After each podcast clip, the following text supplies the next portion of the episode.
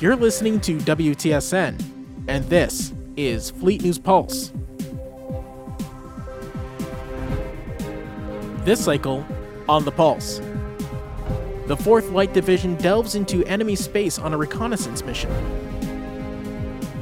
A number of Kralian ships bolster the Zomari movement.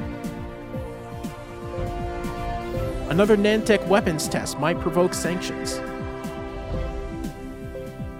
All this on the Pulse. Here is the news roundup of recent events in the operational area of the 4th Light Division. The division executed a long-range reconnaissance raid deep into the Hegemony's Erebus sector. Their mission was to seek intelligence as to the disposition of the so-called Hjordan artifact, after the Kralian Order extracted it from Hjordan space.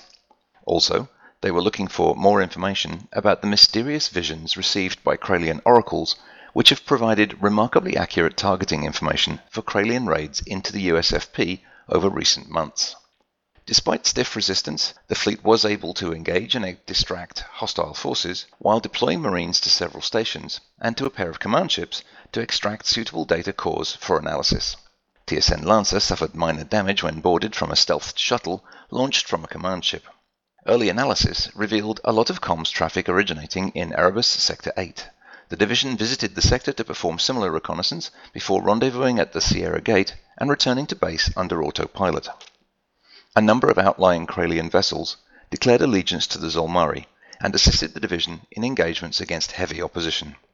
The remainder of the division's operations in the cycle were training simulations of various descriptions, including Admiral Coates' infamous Vacation to Poseidon simulation, involving a difficult survival situation in the harsh rift conditions against ever-intensifying swarms of Caltrons.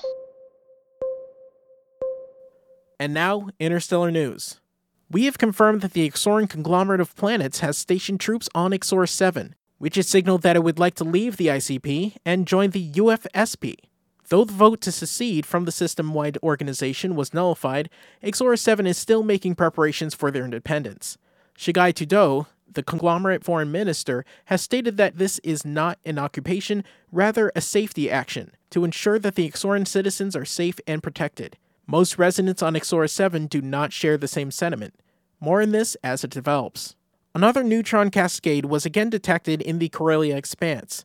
Nantec Prime released a notice saying that it does not recognize any treaties, agreements, or policies put forth without its consent. This nullifies all known Spiral Arm treaties, as Nantec has never sent a representative to any interstellar summits. The USFP Security Council has met to discuss possible sanctions or military action. The Corellia Expanse will now be patrolled by representatives of multiple worlds and organizations, and no ship will be allowed within 3 parsecs. Protests of the Cerberus Trade Organization have been on the rise lately, as beings that disagree with the current economic policies of the USFP target the CTO as an example of greed and economic oppression. The CTO was not available for comment at the time of this recording. That's all we have for this cycle. Join us next time as we delve further into the news and views of Promethean Command. This has been Fleet News Pulse. Brought to you by the Fleet News Service, expanding your universe.